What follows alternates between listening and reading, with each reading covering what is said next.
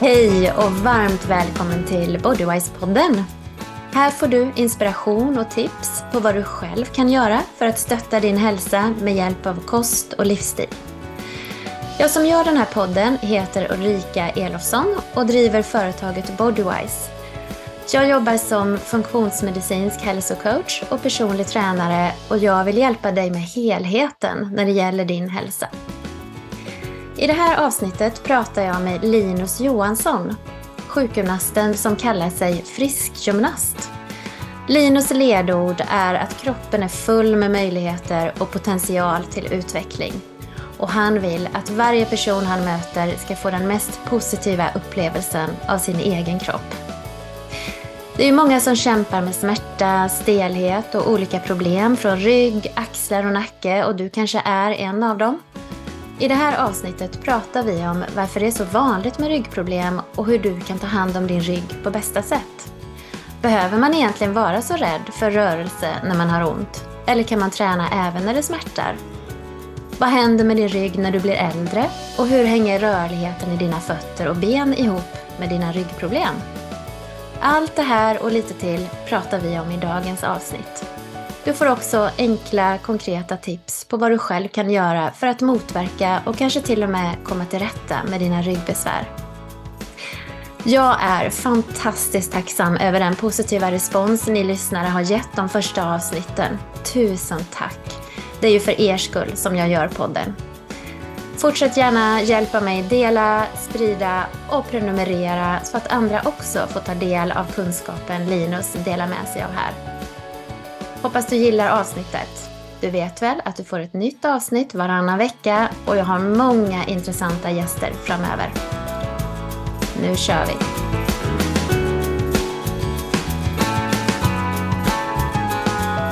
Hej och varmt välkommen till Bodywise-podden Linus. Tack så mycket. Och tusen, tusen tack för att du tar dig tid att vara med.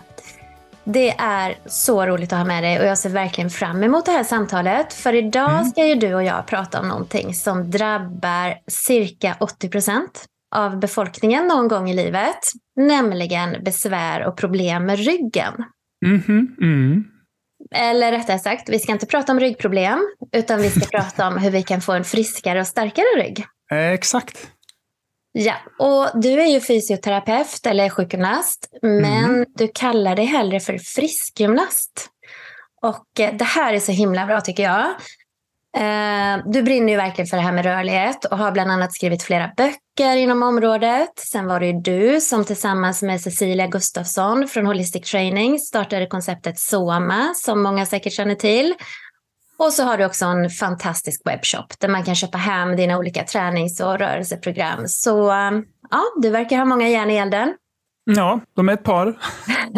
och eh, idag, nu tänkte jag att du ska få börja med att berätta lite mer om dig själv så att lyssnare mm. som kanske inte känner till dig kan få lära känna dig lite bättre. Ja, tack. Och tack snälla för att jag får vara med i podden. Det är alltid lika trevligt att få möjligheten att få dela sin, ja, sina tankar, och idéer och kunskap. Då. Det är det jag på något sätt brinner för och det jag arbetar mest med. Så det stämmer, jag utbildade mig ju 2003 till sjukgymnast. Så. Eh, sen sedermera har vi då bytt namn så nu är ju liksom professionen heter det fysioterapeut. Då. Men jag tyckte, precis som du säger, att eh, alltså, ordet sjuk är ingenting som jag vill ha i min yrkestitel. Eller, ja, det appellerar liksom inte till mig. Så jag, jag döpte om mig själv ganska tidigt och kallade mig för frisk gymnast. istället. Och också för att stå ut lite i mängden. Sådär. Och, och det är ju någonting som jag har fortsatt att arbeta med kontinuerligt, alltid. Att, att det är verkligen det här eh, är glaset halvtomt eller halvfullt? Har jag ett ryggproblem eller har jag möjligheten att få en bättre rygg? Så där, är jag stel eller har jag möjlighet att bli mer rörlig? Allting handlar ju om sådär, hur man väljer att se på saker och ting. Då. Och det är på något sätt det jag försöker förmedla på alla de medel som jag begagnar. Då. Både på min klinik naturligtvis, men också i de böcker jag skriver och på, på de plattformar och hemsidor då, där jag arbetar och, och eh, delar min kunskap och, och, min rörelse på. Då. Så att, eh, ja, nej, men det, det har blivit ett ett sånt här klassiskt bananskalsfarande skulle jag säga. Det här var väl inte planen direkt när jag började plugga 2003. Utan, eh, men jag tycker det är ganska trevligt att, att, att ta, ta allting lite sådär, möjligheten. Och sen har jag haft sån otrolig fördel att få samarbeta med fantastiska människor. Då, och där Cecilia Gustafsson, min kära kollega, då, är ju den som står ut mest i mängden får man säga. Då hon, eh, vi har kamperat nu i, ja, var det 2011 vi på något sätt sågs första gången riktigt ordentligt. Så det är över tio år nu, 11-12 år snart kanske. Så där, vi, och det så man är vår gemensamma sådär, men vi beröringspunkt då, eller vår gemensamma skapelse. Men där vi gör otroligt mycket annat tillsammans också.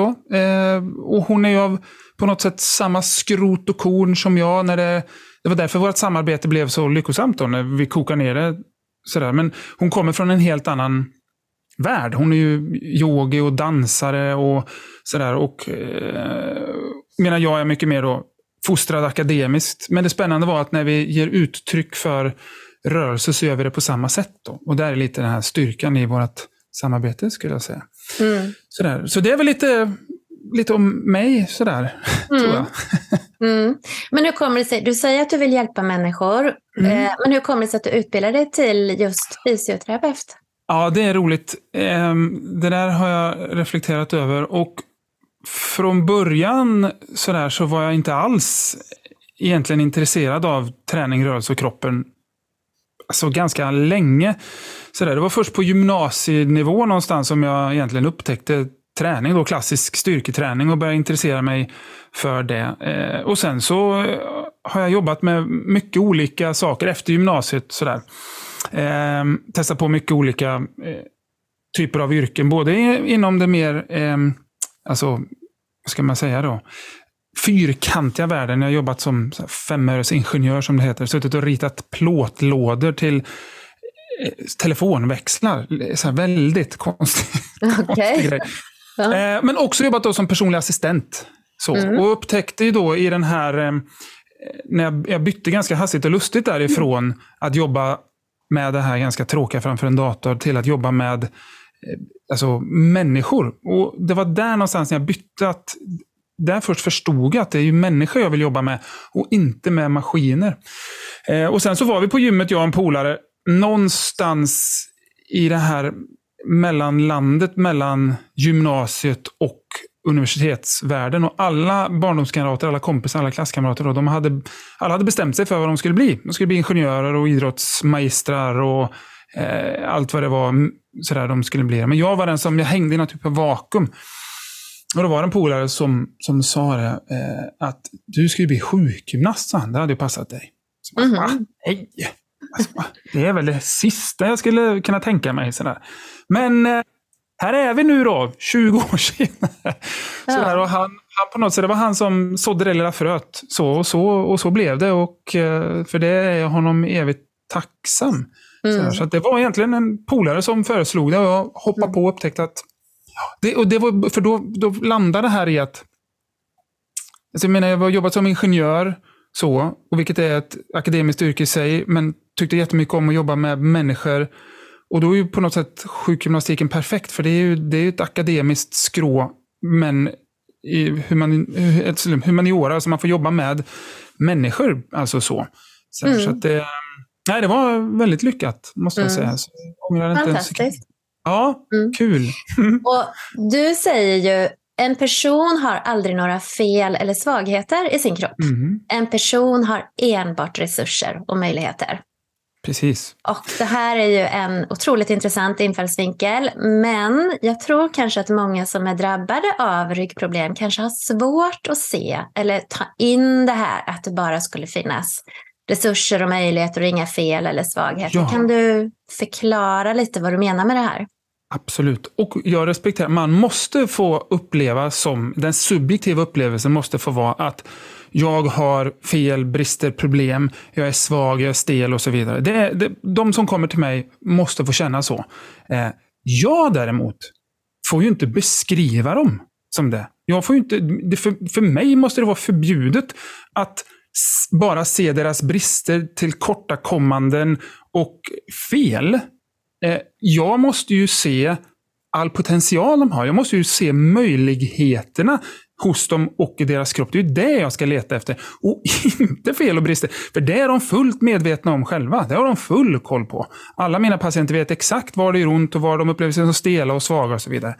Skulle jag då hoppa ner i samma båt och sätta mig och hjälpa till och ro och bara bekräfta allting. Bekräfta alla fel, bekräfta, göra tester som visar hur svaga de är, göra tester som visar hur stela de är, hjälpa till att banka ner dem i skorna.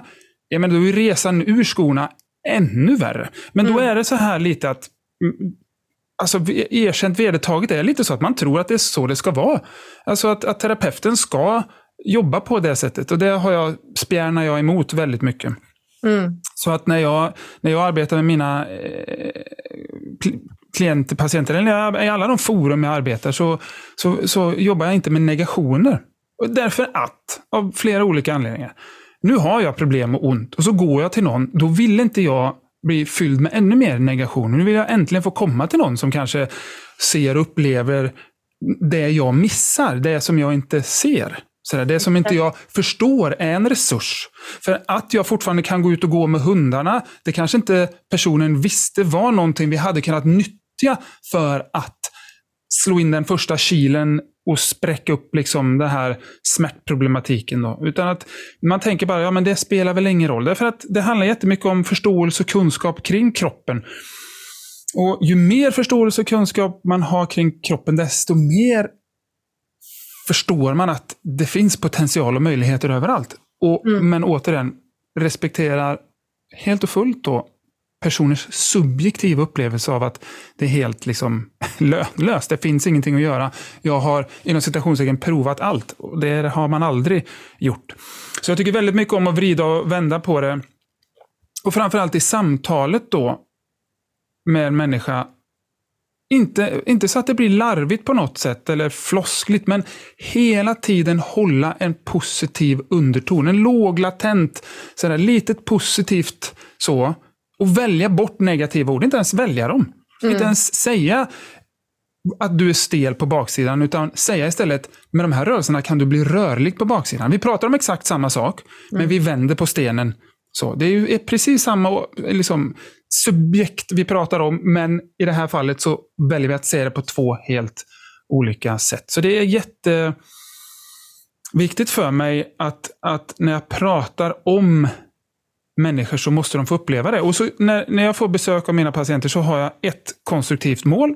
Personligen ett konstruktivt mål. Och det är aldrig att de ska ha mindre ont när de lämnar mig. För det är väl utopiskt. Det är svårt att tro att man ska kunna lyckas med det. Ibland händer det att smärtan försvinner efter en gång och det, då handlar det mer om då vet jag inte riktigt vad det handlar om. Men man måste alltid köpa att det är en längre process. Sådär. Eh, och, och, och, få att, att båda är införstådda i det.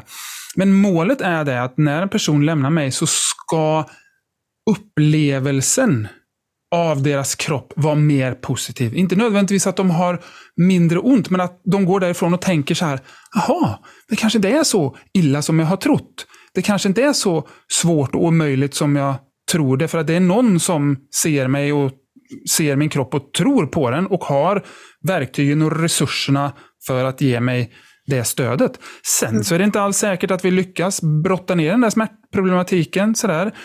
Men för den sakens skull ska inte det mötet ha på något sätt bidragit till att det inte känns bättre på, mm. på ett eller annat sätt. Och Det är otroligt viktigt. För Jag vet ju själv, man har erfarenhet av all, alltså möten i sjukvården. Sådär.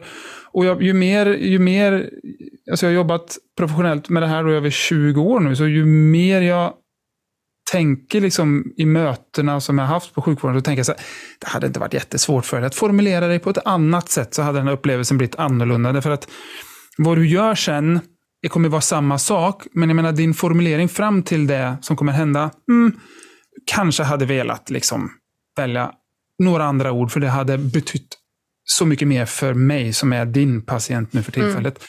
Så för mig en... är det så otroligt viktigt. Ja, Nej, men det låter ju jättebra det du säger, liksom att få med det här positiva istället.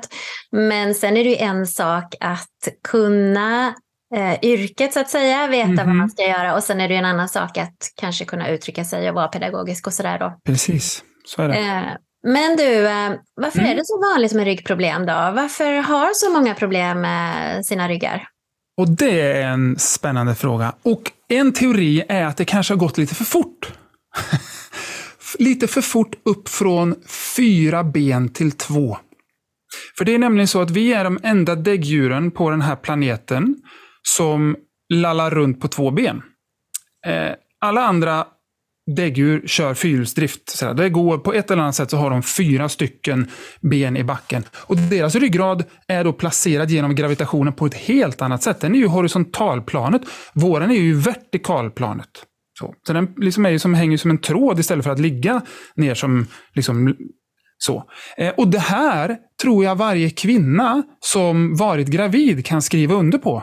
Därför att Fråga vilket däggdjur som helst som går på fyra om det är någon skillnad när de blev gravida eller dräktiga. I, I fördelningen av tyngdpunkten i kroppen. Ingen alls, för magen hänger ju fortfarande mellan alla fyra benen. Så att man blir lite större, lite tyngre, lite klumpigare. Men det blir ju ingen liksom, större viktfördelning. Men en kvinna på två ben som får en mage som plötsligt börjar växa framåt. Hon får ju en helt jätte, alltså, konstig viktfördelning i sin kropp. Då. Och den är lite ett tecken på att mm, gick inte det här lite för liksom, fort nu, att vi kom upp på två ben? Så det finns de som har teorier om det. Och därmed att diskan eller ryggen, hela den här strukturen, kanske inte riktigt har hunnit att utvecklas i den takten för att klara av de påfrestningarna. Det är en teori och den är lite rolig att ha med sig. Sådär. Den förklarar inte allt, men den kan man ändå ha lite bakhuvudet och tänka att mm, kanske, kanske att det är så. Och sen så är det också så att oavsett om det gick för fort eller inte och komma upp på två ben, så är vår rygg absolut inte designad för det liv vi lever. Med så mycket sittande och stillhet. Mm. Det är mhm. egentligen som är grundproblem nummer ett. Då. Kanske lite bad design och sen så bad use. Är väl, så de två tillsammans, när de gifter sig så blir det väl kanske lite olyckligt.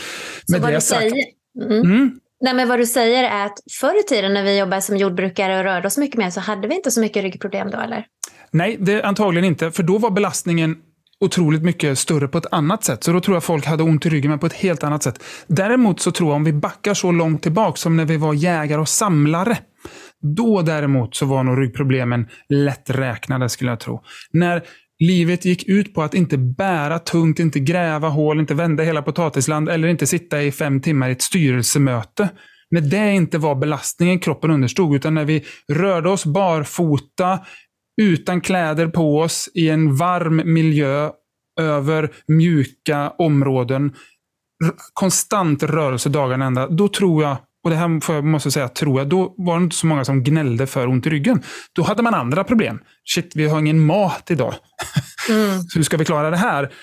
Men det var, prioriteringsordningen av problem var annorlunda. Som i dagens samhälle så är det ingen som säger, åh, jag har ingen, alltså i det här moderna samhället, tilläggas och jag har ingen mat att ställa på bordet idag.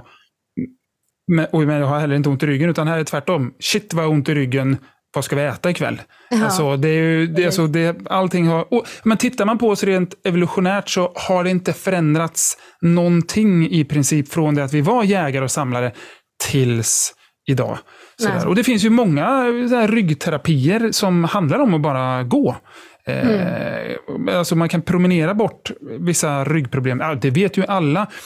Får man det här klassiska ryggskottet och lumbago, bara det här den här oförklarliga smärtan, så, då är ju promenader rekommendationen. Det säger ju mm. varenda läkare. Ja, nej, det är inget fel, vi har kollat allt nu, det är inte några påverkningar, ingenting är trasigt. Du har bara fått ett ryggskott.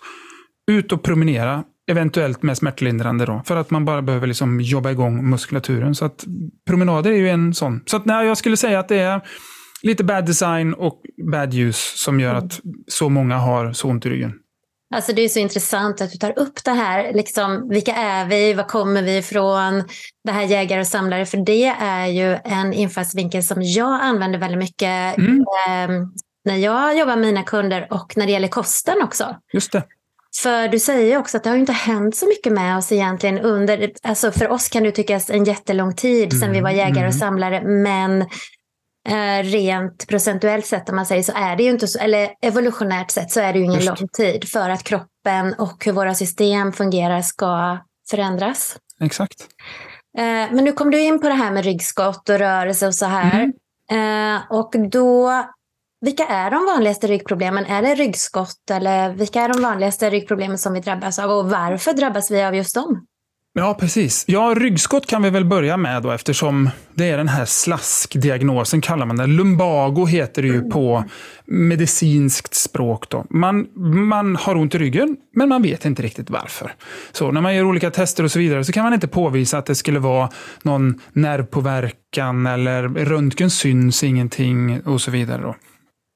Och vad det antagligen beror på är att vi har ju vårt skelett längst in i kroppen, som är det här kalcifierade, det här hårda. Och så runt hela det skelettet så kan man säga att det mjuka skelettet hänger och det är den här berömda bindväven som jag är lite förälskad i. Sådär. Och den mjuka bindväven, det mjuka skelettet då, det håller ihop det hårda skelettet. Så, så att det liksom inte trillar isär.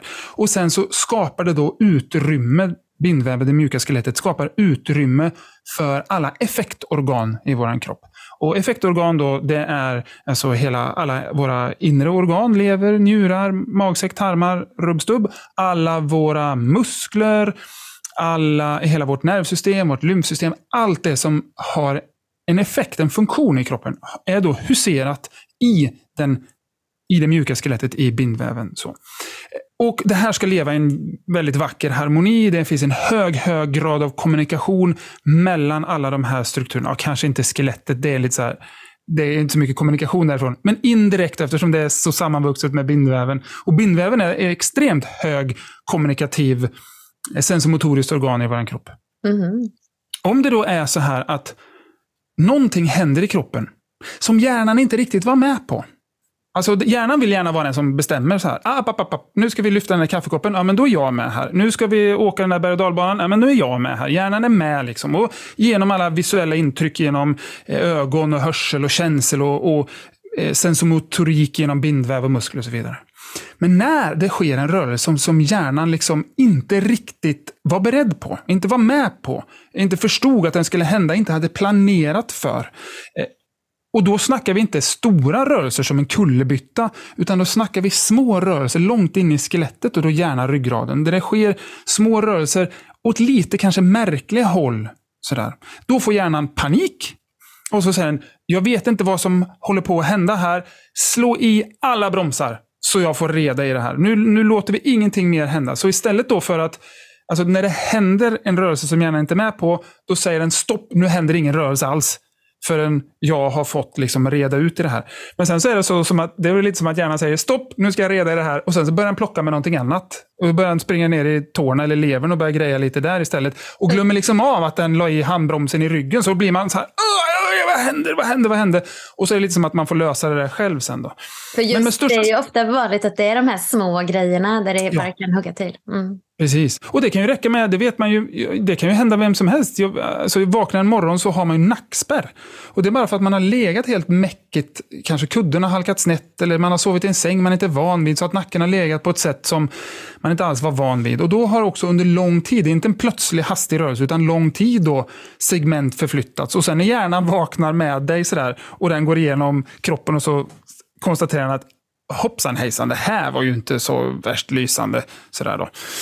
Och eller så kan det vara eh, kontinuerliga snedbelastningar också. Sådär, att man, eh, man har en yrkes... Eh, alltså, du har ett jobb som gör att du måste och kan bara jobba på ett sätt som också blir att det blir den här lång, lång snedbelastning som också ger de här...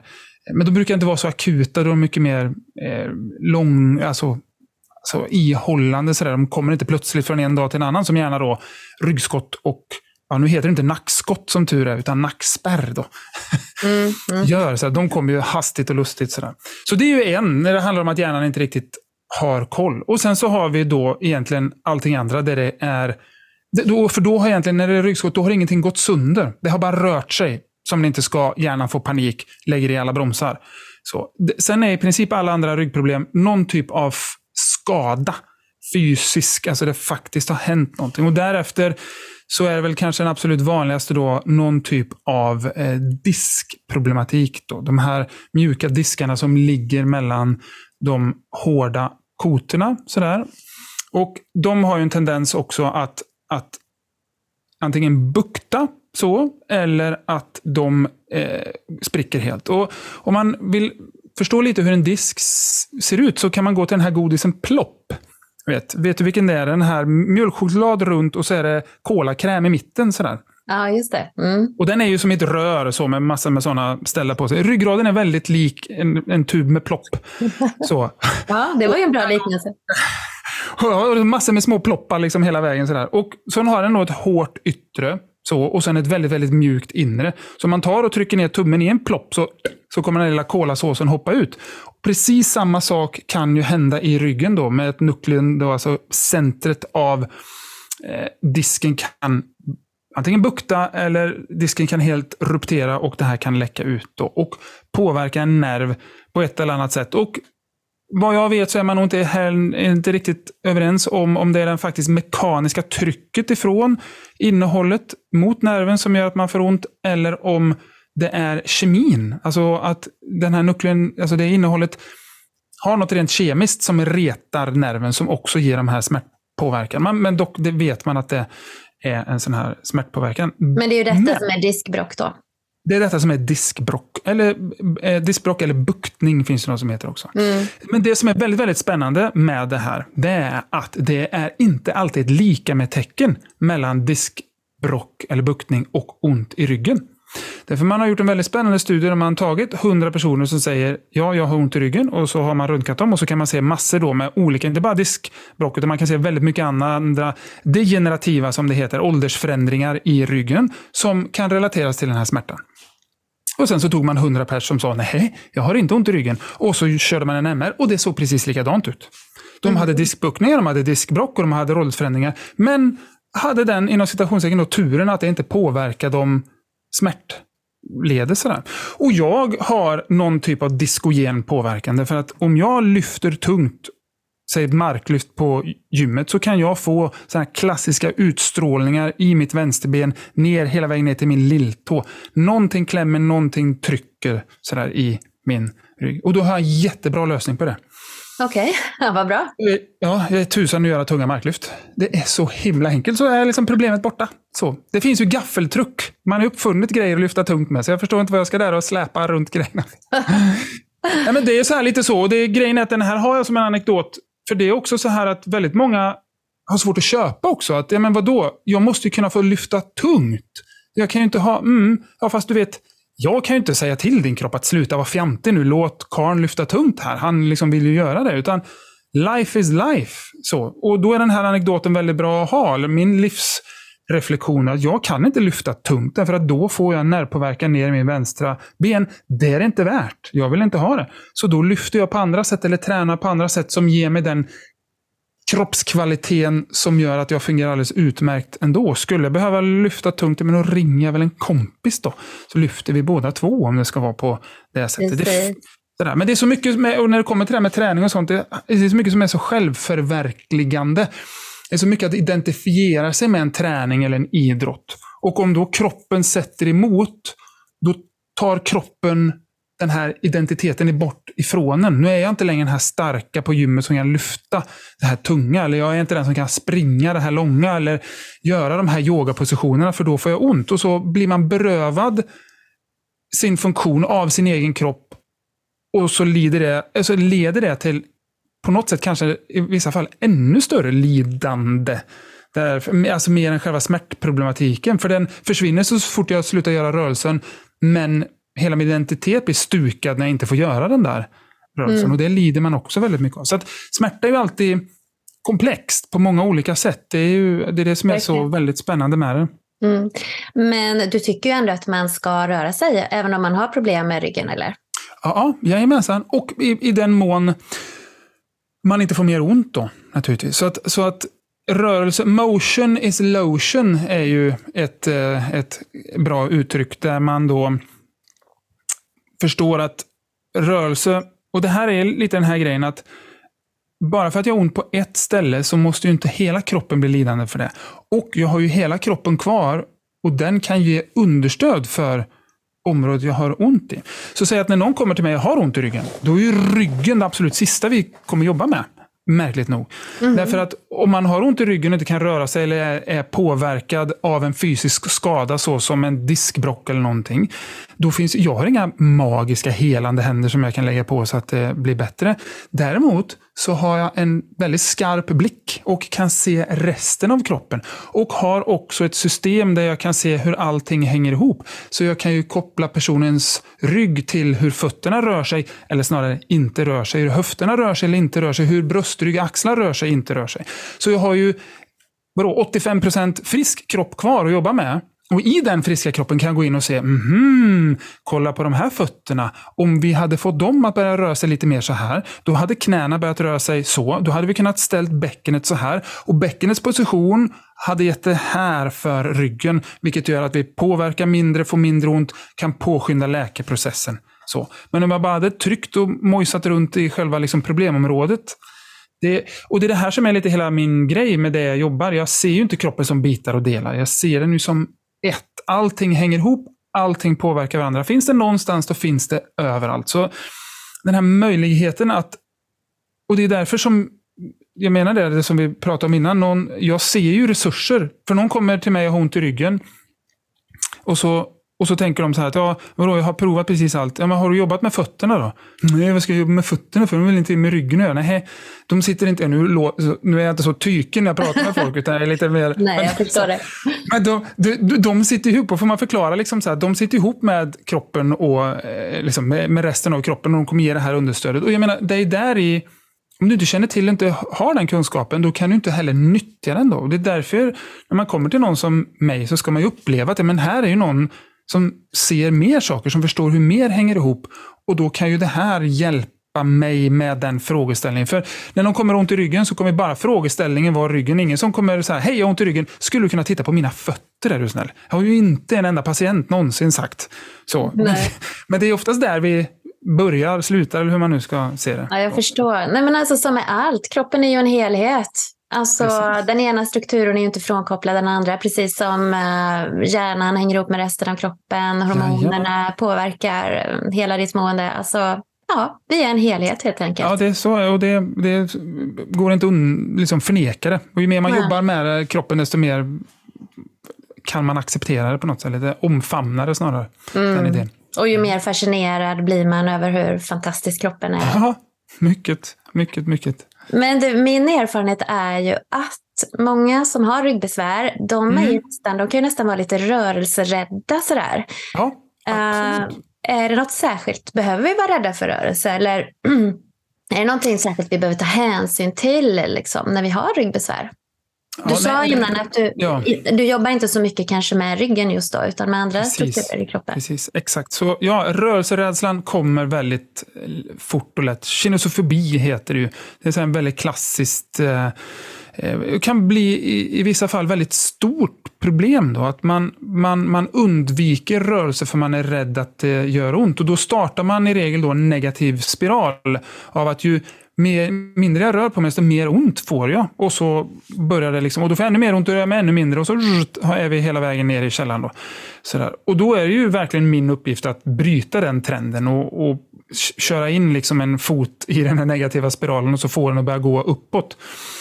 Och Nej, man ska inte vara rädd för rörelse, men man ska ju ha respekt för smärtan och lyssna på den och låta den vara en guide. Därför att smärta, det är inte mer än um, ett intryck. Det som är så spännande med smärtforskning, man vet ju inte ens var smärtan finns. Finns den i området som jag har ont eller är den bara en upplevelse uppe i hjärnan? Så det går ju inte riktigt fånga det. Liksom, någonting är trasigt, så jag upplever det där, men men själva området kan inte ha en upplevelse av smärta. Det kan bara skicka signaler. Så det är hjärnan som på något sätt upplever det. Så det blir, och så vet vi hur komplex hjärnan är och så blir det snabbt eh, komplext. Mm. Sådär. Det låter nästan lite filosofiskt på något sätt. Ja, det är ju det. det man trillar väldigt snabbt åt det hållet. Men, och, men med det sagt, man, då måste man dra in lite filosofi för att det inte ska bli för fyrkantigt och för liksom, maskinellt och för att man inte ska börja se kroppen som en, som en bil. Där man tror att ja, men, byt den grejen eller tryck på den knappen eller dra i den sladden så blir det bra sen. Det är ju, kroppen funkar ju inte Eh, på det sättet. Men så smärta är, och det kan man tänka sig, smärta är ett, som ett, det är ett sinnesintryck. Det är inte mer eller mindre än din blick. Det är precis där det är. Så ute i kroppen så finns det massor med så kallade mekanoreceptorer. Det är som, som små receptorer som reagerar på tryck, drag, vibration, värme, massor med olika saker. Så man kan få se dem som små, små knappar. Och vissa saker kör igång de här knapparna, så trycker på de knapparna. Och när den knappen trycks på, ute i till exempel en rygg, då skickas en signal via nervsystemet upp till hjärnan och så pling tänds en liten lampa. Åh, nu är den här upplevelsen i ryggen av smärta, eller längd, eller böj, eller tryck eller drag, vad det nu kan tänkas vara, registreras upp i hjärnan. Då. Sådär. Precis samma sak som händer i din näthinna, i dina ögon. Där är en blomma. Bling! Så kommer liksom en liten sån signal om, väldigt förenklat, en blomma som också tick, stiger upp liksom i, i huvudet på dig. Och med enkelheten med ögonen det är att man sluter dem så försvinner intrycken. Sådär. Men grejerna runt omkring det är ju fortfarande kvar, det är bara att du inte kan uppleva dem. Smärta är ju samma sak och framförallt när man tar smärtlindrande, det är som att dra ner rullgardinerna. Så. Eh, vi har symptomlindrat, men orsaken är ju fortfarande kvar. Sådär. Mm. Så att, väldigt mycket handlar om att, att också prata om smärtan. Så, alltså, väldigt mycket av min terapi är ju samtal. Alltså man måste förstå personen, personen måste känna sig lyssnad på. Eh, man reflekterar, man speglar personens upplevelser, vrider och vänder på dem och reflekterar tillbaka dem med mer positiva ordalag. Sådär. Det är det som är hela processen initialt, innan man ens kör igång. Sådär. Det är inte så att jag bara brottar ner en människa på bänken och sätter armbågarna i dem. Det har aldrig blivit bra. Utan man börjar alltid med samtalet för att förstå ta sig in i deras upplevelse och därifrån så utvecklar man. Och därvid så kommer också samtalet om smärta. Att, eh, och, och, Det är det här som är så spännande med oss människor. Vi är ju extremt komplexa och samtidigt är vi väldigt, väldigt enkla. Och Jag vet inte hur många gånger människor har sagt det här och det understryker det sådär att ja, jag har så ont här och här. Om jag bara kunde få en röntgen. Ja visst, men du vet ju att en röntgen, det, du får inte mindre, av bara att de, mindre ont av att de röntgar din rygg. Nej, men då får jag veta vad det är. Mm. Och Det är också det här att okunskap, eller ovisshet, oförståelse för smärta, det adderar, det lägger till. Då gör det ännu mer ont. Därför att man blir orolig, man, blir, man tänker på det hela tiden. Men mm. om jag bara får en röntgen och så säger en läkare svåra latinska namn på grejer som jag ändå inte förstår och sen så säger ja men det är ingen större fara då, då sjunker smärtnivån. Ja. Smärtan är konstant, men upplevelsen av smärtan blir annorlunda. Precis. Och därvid kan också ett samtal hjälpa jättemycket med att man får bolla, man får kasta in alltså erfarenheter som man har och prata om det och så vidare. Så kan man, man kan aldrig sänka smärtnivån genom ett samtal, men man kan sänka upplevelsen kring smärtan. Den behöver inte bli så dramatisk. Man kan sänka dramat genom ett samtal. Och Det är en väldigt bra första ingång för att sen rent då, när man börjar jobba med kroppen, med manuella tekniker och med träning och rörelse, så har man öppnat upp portarna och därvid så har man då sänkt rörelserädslan Mm. en aning så att man kan komma igång. Och framförallt om det är så att jag har så jätteont i ryggen, jag vill inte att du håller på med den. Det är inga problem, så för vi ska jobba med dina fötter. Har du ont i dem? Nej, det har jag inte. Fint, då kör vi där. För, och då, då är vi inte ens i det området och ändå får vi igång en människa och, och, och röra på sig. Så det, ja. det, det, är ju det som blir spännande. Det är därför det är så roligt att jobba med människor. Vi, allting är så extremt komplext och ändå är det så tämligen basalt enkelt. Eh, mm. Och det är det som är så häftigt med det. För komplexiteten kommer vi aldrig kunna förstå riktigt. Hur mycket vi än forskar, hur mycket vi än, många böcker vi skriver, hur mycket än vi gör. Komplexiteten för mig är det här att kroppen är jättespännande. Det händer så mycket saker, vi förstår dem inte allting. Men jag vet ju att om jag möter en person med det här problemet på det här sättet av erfarenhet, så brukar jag få det här resultatet. Vad exakt som händer i kroppen, rent fysiologiskt och hormonellt och, och eh, motoriskt. Alltså jag skulle kunna skriva tio avhandlingar kring det, men det bryr sig väl inte patienten om. De bryr sig bara om att det händer det som ska hända. Så jag, man behöver ju bara erkänna komplexiteten. Jag behöver bara erkänna att människan är komplex, men jag behöver inte förstå den. Men sen så behöver jag bara hitta de enkla verktygen för att nå in i komplexiteten. Och mm. lita på det här faktumet att en kropp vill inte ha ont. En kropp vill inte röra sig dåligt, en kropp vill inte vara stel. Alla kroppar kämpar. Det är bara det här när man får ryggskott. Det är ju hjärnans... Hjärnan kämpar ju för att hålla sig frisk. Den blev jätterädd hjärnan och vill undvika en segmentell rörelse och lägger på en kramp i ryggen. Sådär. Det är ju ett, det är ett, en hjälp hjärnan gör. Så kroppen strävar ju alltid mot det här, men det som så lätt händer är att den blir förvirrad, den kära kroppen. Och mitt, mitt, mitt jobb ser jag väl ofta som att det handlar om att ta kroppen i handen och så leda den till ett nytt ställe. Så här, här kroppen, här kan vi vara. För här är det inte liksom, om du gör de här rörelserna, tänker på det här sättet, rör dig på det här sättet, så kan vi undvika det där som var så tråkigt där borta. Så där, det är väldigt mycket så. Och mm. då, behöver man, då behöver man bara ha ganska enkla verktyg som ligger på mycket mer human nivå. Det behöver inte vara högtravande, akademiska, krångliga, svåra, mäckiga grejer. Utan det behöver bara se människan, förstå vad människan behöver, personen man möter. Se kroppen, dess potential, möjligheter och sen förstå vad har jag för verktyg. Då? Jag kan inte lösa allting, för jag är väl begränsad på det sättet jag jobbar också. Eh, mm. så.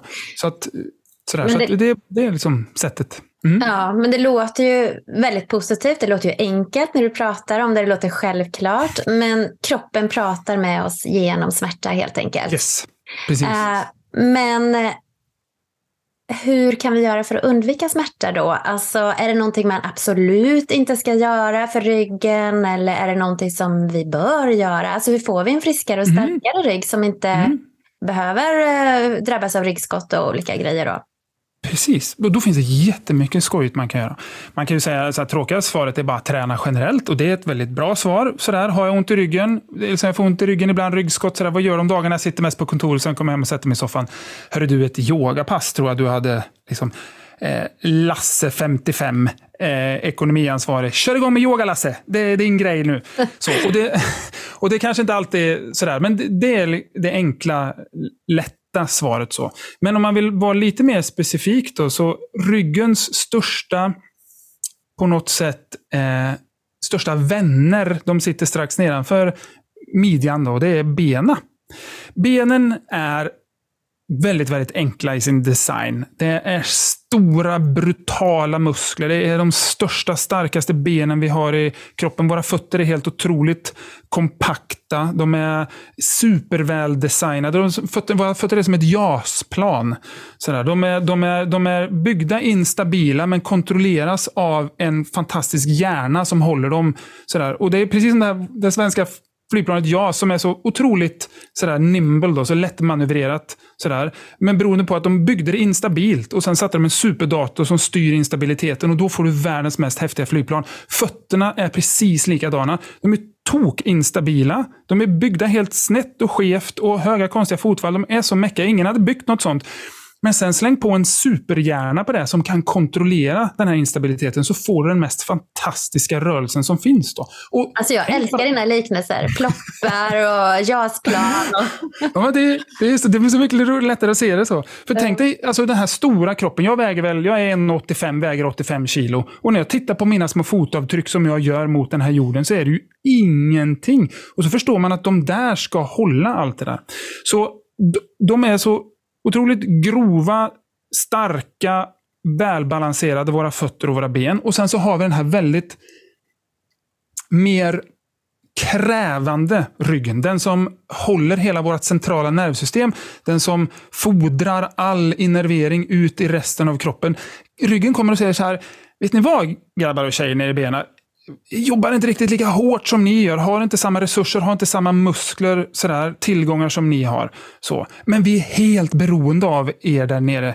Så, så om ni bara kunde, vad ska vi säga, spela lite schysstare boll så hade vi en våning upp här haft det så otroligt mycket bättre. Sådär. Och för det som väldigt lätt händer då, det är att de här stora starka musklerna nere i kroppen blir lite stel. Eller ska jag säga, har möjlighet att bli rörligare. Så den absolut första grejen man kan göra om man känner att shit, jag tycker jag är så stel emellanåt i ryggen, så jag vet inte riktigt vad jag ska göra. Ut på nätet med dig och så hittar du fyra, fem stycken kalasövningar för att stretcha benen.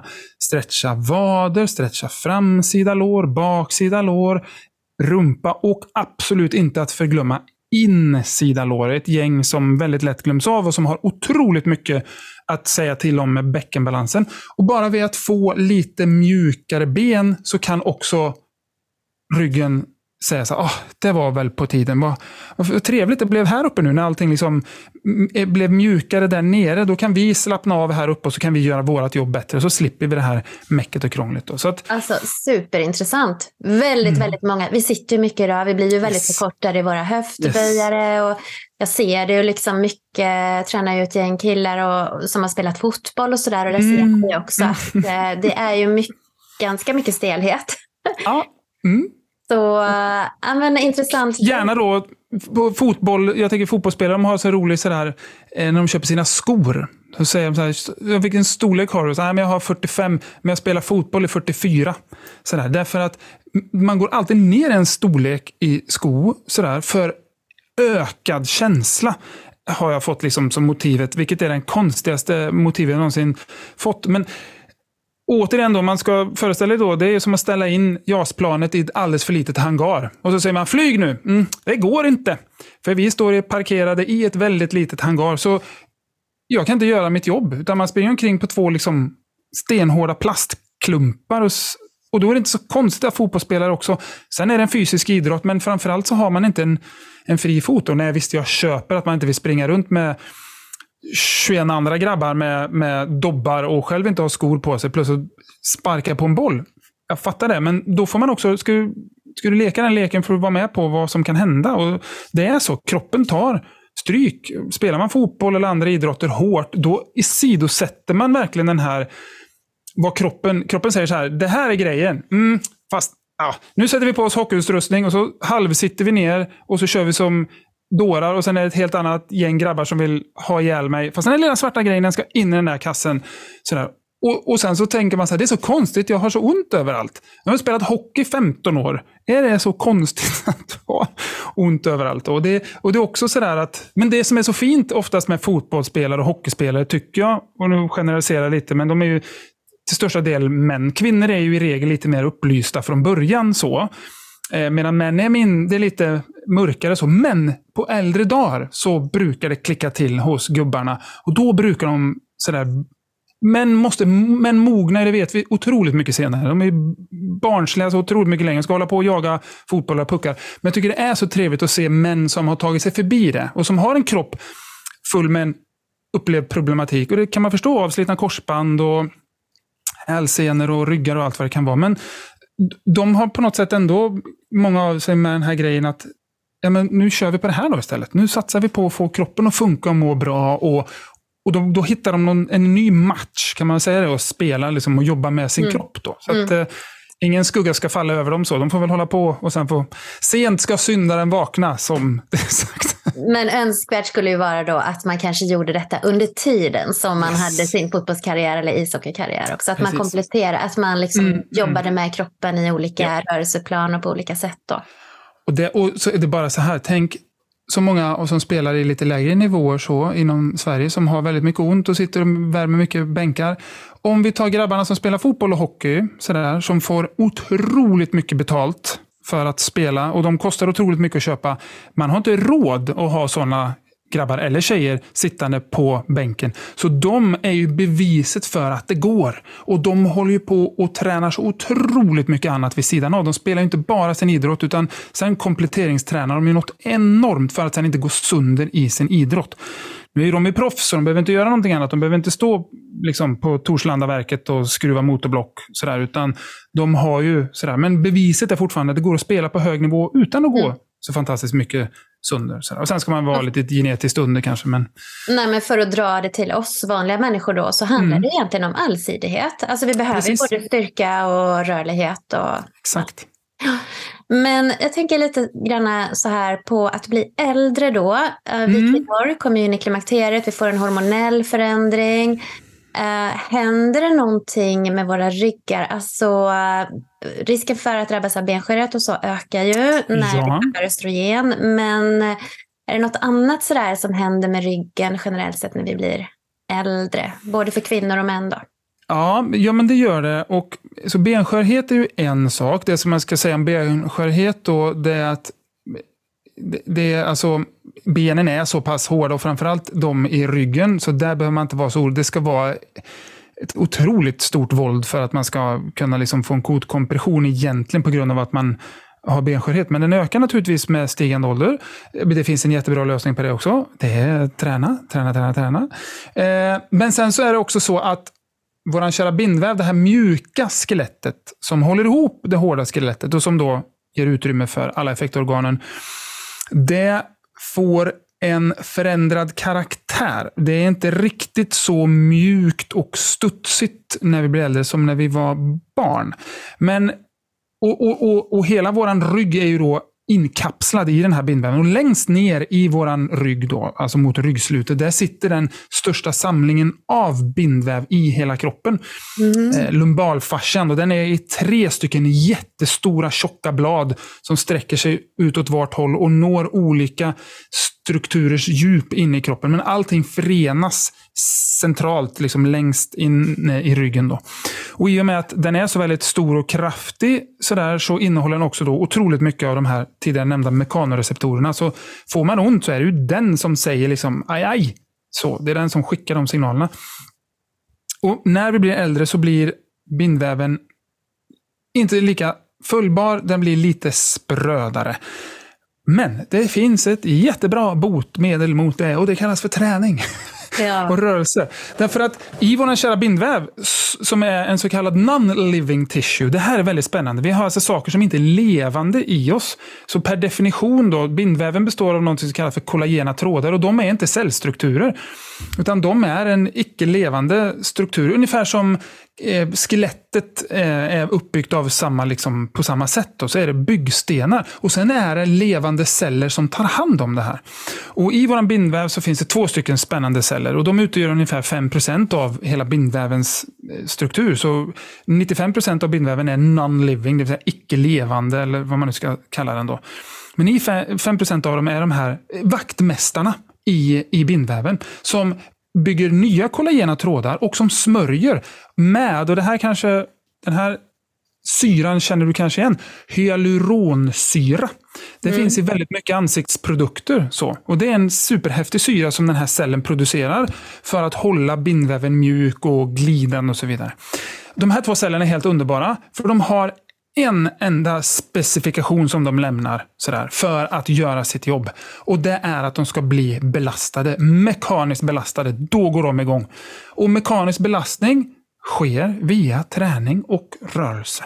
Så när man tränar och rör sig, drar och sträcker och böjer i sin bindväv, då triggas de här cellerna och då börjar de bygga ny och fräsch och fint kollagen, ny bindväv. De börjar göra ny hyaluronsyra så allting glider och rör sig så mycket bättre. Men sitter man på lillrompan och inte rör sig, då sitter också cellerna och, och rullar tummarna och säger så här, vi tänker då inte göra någonting om inte du visar framfötterna först och får ändan ur soffan och kommer igång och kör lite yoga, eh, joggar lite, eh, dansar lite, eh, simmar lite. Var och en, vi bryr oss inte, säger de här cellerna.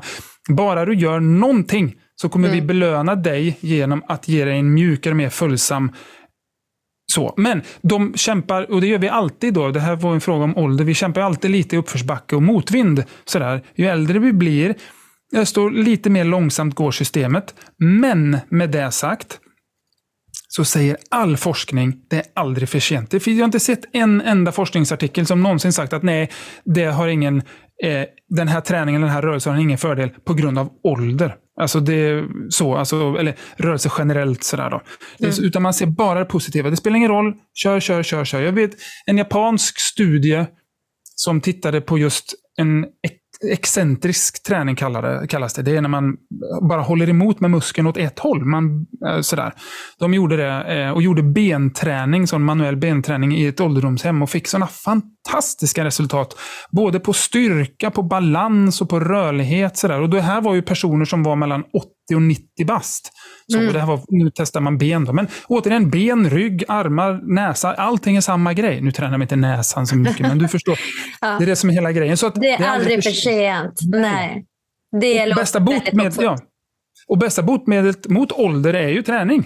Det är mm. livsserumet. Det finns ingenting som bromsar upplevelsen av att bli äldre och krämpor som kommer med det så som träning gör. Det finns inte ett piller, inte ett pulver, ingenting i hela världen som slår det. Vi är gjorda, designade mm. för rörelse. Ja. Nyckeln är bara att hitta min rörelse, rätt rörelse, den som jag mm. går igång på, den som jag längtar efter och sådär. Och då måste det inte vara ett gym. Man kan gå med i en dansförening eller i, um, inte vet jag, vad allt spännande det finns eh, sådär som man kan göra. All rörelse är bra helt enkelt. Men stillasittande, det är våra kroppar inte designade för. Det är då det kan komma problem.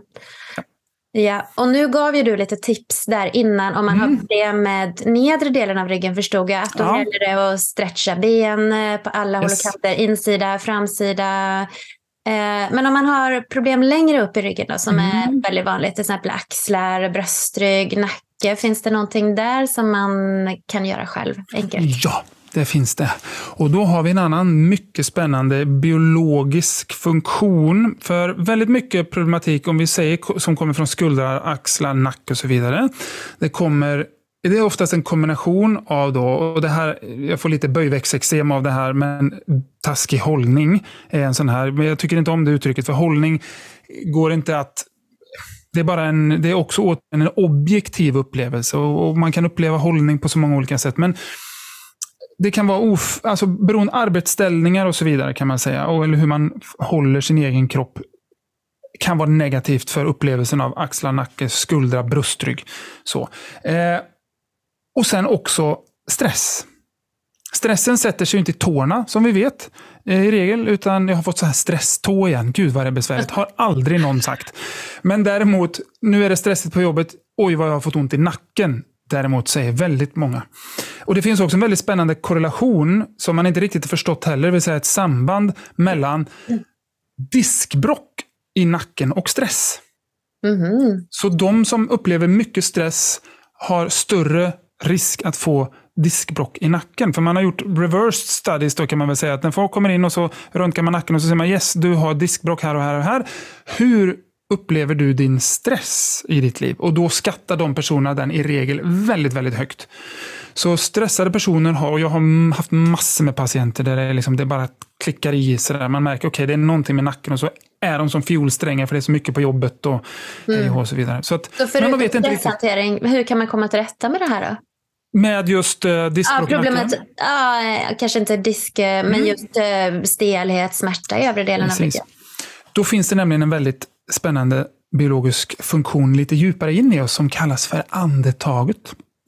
Och det har en, också en sån här borttappad potential. Det är återigen samma sak där. Det är ju ett av de verktygen jag jobbar absolut mest med. Och alltså, nu känner som... jag hur jag börjar andas djupare ja. när du pratar om det. För om vi föreställer oss att vi har en bröstrygg som vi kan ha ont i. På bröstryggen så hänger mm, skulderna och på bröstryggen så står nacken. Och djupast in, det som är själva volymen av hela bröstkorgen, det är ju vårt andetag.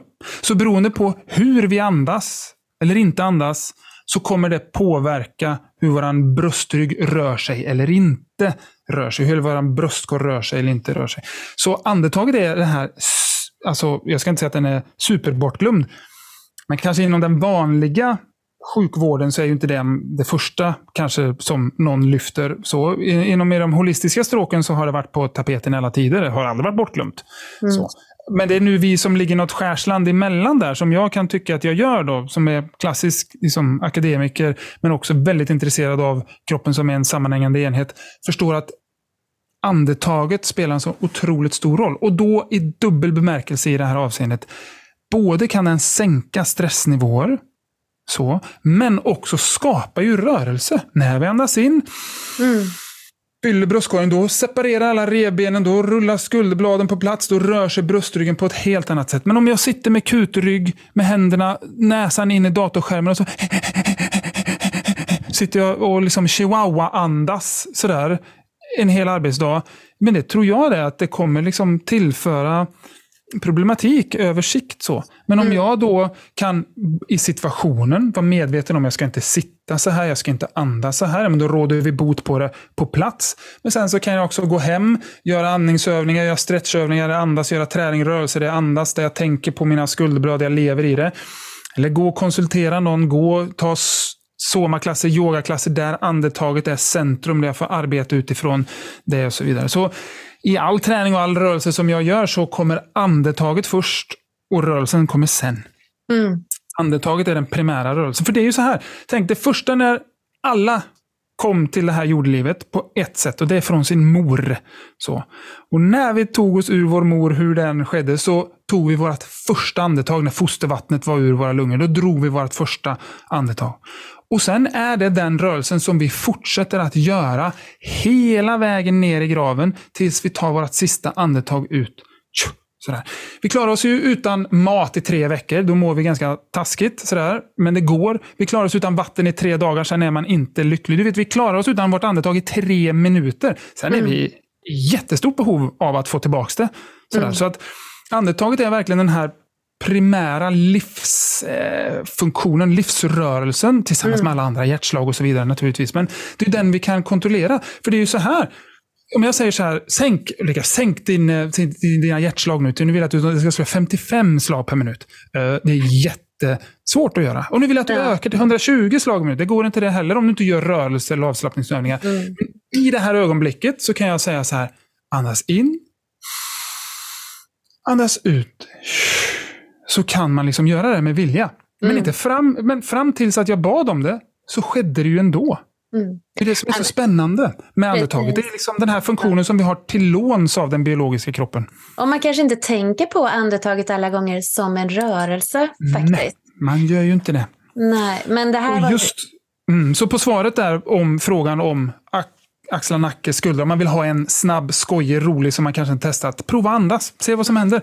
Mm. Nå de här områdena som du har frågeställningar kring genom ditt andetag. Försök få bröstkorgen att röra sig. Låt det få axlar, skuldror rulla tillbaks.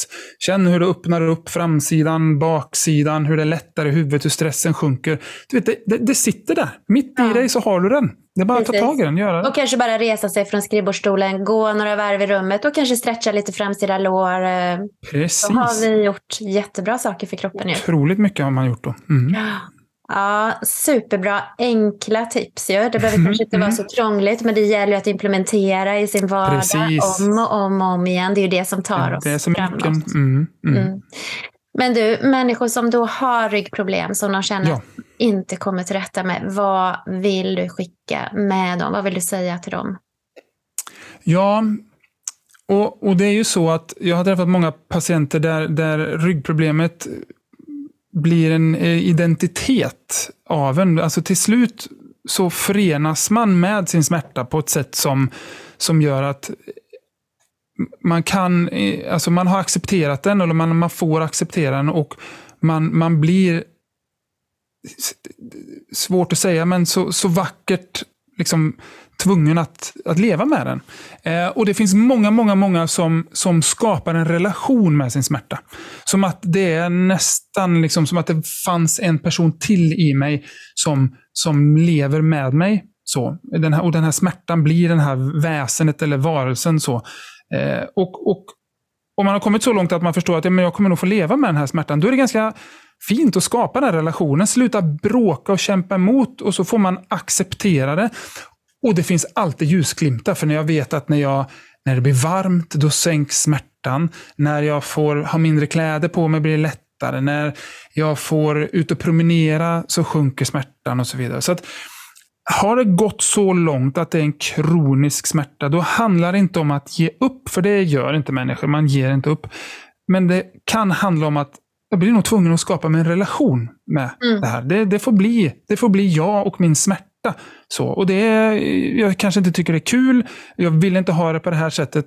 Men That's life. Och jag har träffat jättemycket patienter som lever med sin smärta på det sättet. Och det är anmärkningsvärt hur en människa klarar av att göra det. Man blir lika imponerad och beundrad varje gång. Och kan man få vara med där på ett hörn och bidra till idéer, träning, rörelse som på något sätt kanske gör det i alla fall att den här relationen blir lite mer dynamisk och inte sådär helt statisk, så får man vara glad. Men som tur är så 80% av alla ryggproblem går över någon mm. gång. Sådär. Det är det som är, säger statistiken också. Så att...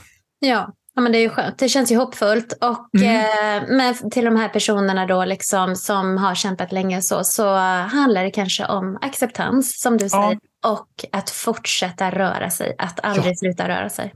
Nej, precis. Precis. Mm. Och, och om det har gått så långt, nu ska man aldrig ge upp så och kanske tro att smärtan ska gå över, men det finns ingen anledning att vara arg. Det blir, det blir bara liksom, man kan få vara lite alltså så, känner sig lite ledsen över det. Men den här, det finns många som har en liksom, ilska kring det. Och, men den brukar också försvinna med tiden märker jag. Och så, så formar någon typ av acceptans istället. Och det tycker jag är som sagt anmärkningsvärt och någonting jag respekterar något enormt med personer som klarar av det. Mm. Ja, men eh, jättebra Linus. Vi ska runda av här nu. Vi har gått igenom mm. väldigt, väldigt mycket och ja. Eh, på ganska kort tid i alla fall. Mm, mm. Men du, du kan väl berätta lite nu om var folk kan hitta dig och sen tror jag att du kanske hade ett litet erbjudande till lyssnarna. Ja, precis. Jo, då är det så här, jag har ett Instagram-konto, där får man väldigt gärna följa mig. Då är det Soma, S-O-M-A, by Linus kan man söka på. Så Soma av Linus på engelska då. Jag kommer skriva, eh, lägga länken ja, här också. Precis, precis. Mm. Och sen så har jag en hemsida som heter movdo.com. Det finns väl också då länkar till den där. Ja. Och där har jag en kurs som heter Mobility Club.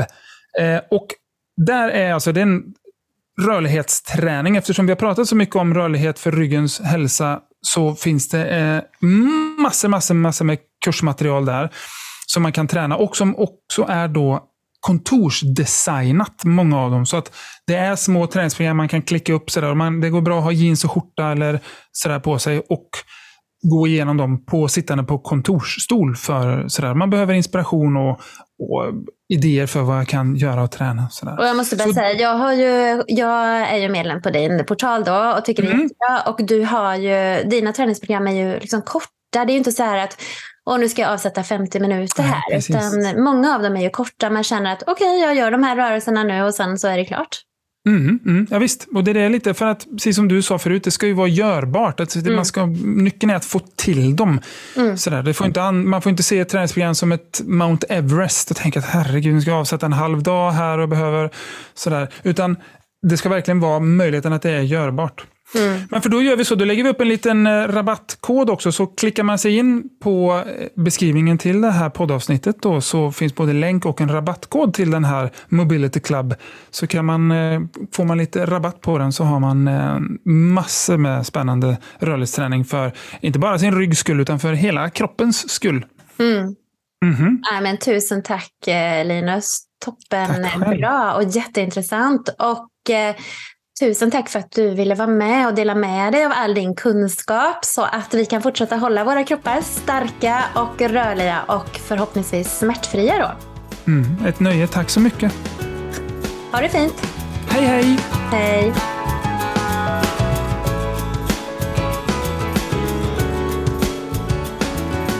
Du har lyssnat på Bodywise-podden med mig Ulrika Elofsson.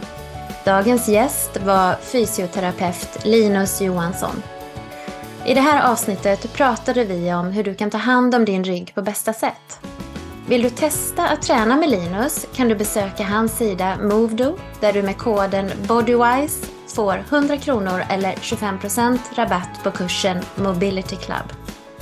Du är också varmt välkommen att boka personlig träning hos mig på plats i Borås eller via ett digitalt möte. Boka via min hemsida bodywise.se. Tusen tack för att du har lyssnat. Hoppas du uppskattade avsnittet. Vill du höra fler intervjuer som denna, kom ihåg att prenumerera på Bodywise-podden i Spotify eller Podcaster eller via min hemsida bodywise.se. Där kan du också läsa mer om mig och mina tjänster, boka rådgivning och kontakta mig. Ha en fin dag så hörs vi snart igen.